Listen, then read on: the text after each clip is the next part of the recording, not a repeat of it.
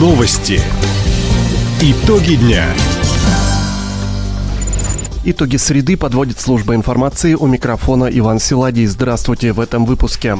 В регионе не ожидается дефицита медицинских препаратов. Хабаровский край готовится к началу пожароопасного сезона.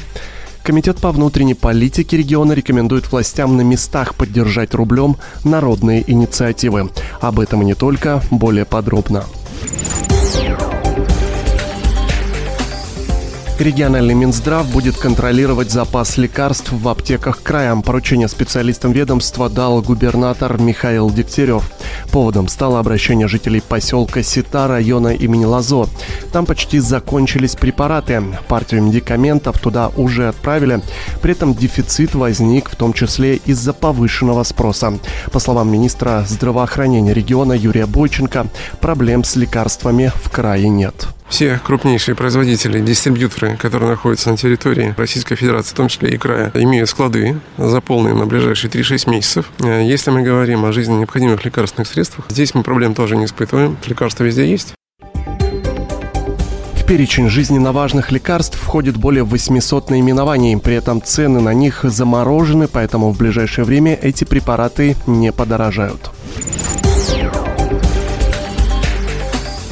Пожароопасный сезон в Хабаровском крае официально начинается 30 марта. К этой дате власти на местах должны завершить противопожарные работы. Требуется провести опашку населенных пунктов, убрать мусор и сухую растительность, проверить наличие водоисточников и первичных средств тушения. Об этом шла речь на заседании Краевой комиссии по предупреждению и ликвидации чрезвычайных ситуаций. Зампред по инфраструктуре Роман Мирошин поручил профильным ведомствам в усиленном режиме следить за лесами на предмет возгораний. В прошлом сезоне благодаря такой работе большинство природных пожаров потушили в первые сутки. Напомним, в этом году на патрулирование тайги и воздушную разведку наш край получил из федеральной казны 362 миллиона рублей. Увеличить размер ежемесячных выплат для тех, кто ухаживает за детьми-инвалидами и инвалидами первой группы, предложили депутаты Законодательной Думы Хабаровского края. Прежнюю сумму установили еще три года назад. Она составляет 10 тысяч рублей, что значительно ниже минимального размера оплаты труда. Кроме того, парламентарии предложили расширить список тех, кто имеет право на выплату. Это те, кто ухаживают за гражданами старше 80 лет, а также за пенсионерами, которые по показаниям показаниям врача нуждаются в уходе. По словам заместителя председателя Постоянного комитета по вопросам социальной политики Сергея Лобанова, запрос на решение этой проблемы как никогда актуален. Эти граждане, что получают ту выплату, они должны постоянно находиться с человеком, поэтому мы предлагаем увеличить э, выплату и э, закрепить ее сейчас в размере 13 тысяч рублей, а также установить ежегодную индексацию этой денежной выплаты, ну и также, чтобы при э, ее расчете использовали районный коэффициент. В парламенте региона проголосовали за изменение федерального закона. Законопроект направят в Госдуму. Увеличить выплаты предлагают с января будущего года. Территориальное общественное самоуправление края приступили к выполнению своих проектов. Из регионального бюджета победителям конкурса перечислили весь призовой фонд – 200 миллионов рублей. Деньги получили 106 муниципалитетов. Средства позволят воплотить 341 народную инициативу. В Комитете по внутренней политике отметили, ТОСы уже работают с поставщиками и подрядчиками, ищут необходимое оборудование, заключают соглашения.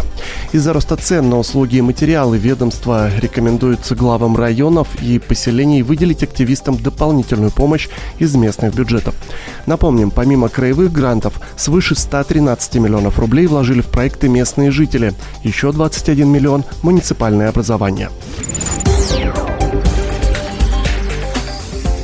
Финале Всероссийской Олимпиады школьников от нашего края выступят более 30 старшеклассников. Заключительные испытания по 22 предметам пройдут с 18 марта в 10 регионах страны. Сейчас ученики получают последние консультации. Помощь ребятам оказывают педагоги Краевого центра поддержки одаренных детей. По каким предметам регион представит наибольшее число участников, рассказывает директор центра Наталья Ланская. Дети приходят не с нулевой подготовкой, у них уже хорошая база, за что спасибо большое школьным учителям, которые их готовят. Ну и начинаются занятия уже серьезные. Достижения, которыми мы гордимся, это у нас ежегодно по физической культуре большая команда ребят всегда выезжает на заключительный этап Всероссийской Олимпиады школьников. И вот в этом году у нас очень сильная команда а, по физике. У нас шесть ребят из нашей очно-заочной школы а, прошли порог баллов и попали на заключительный этап Всероссийской Олимпиады школьников.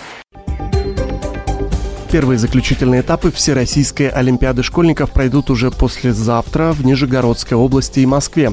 Ребятам предстоят состязания по французскому языку и химии.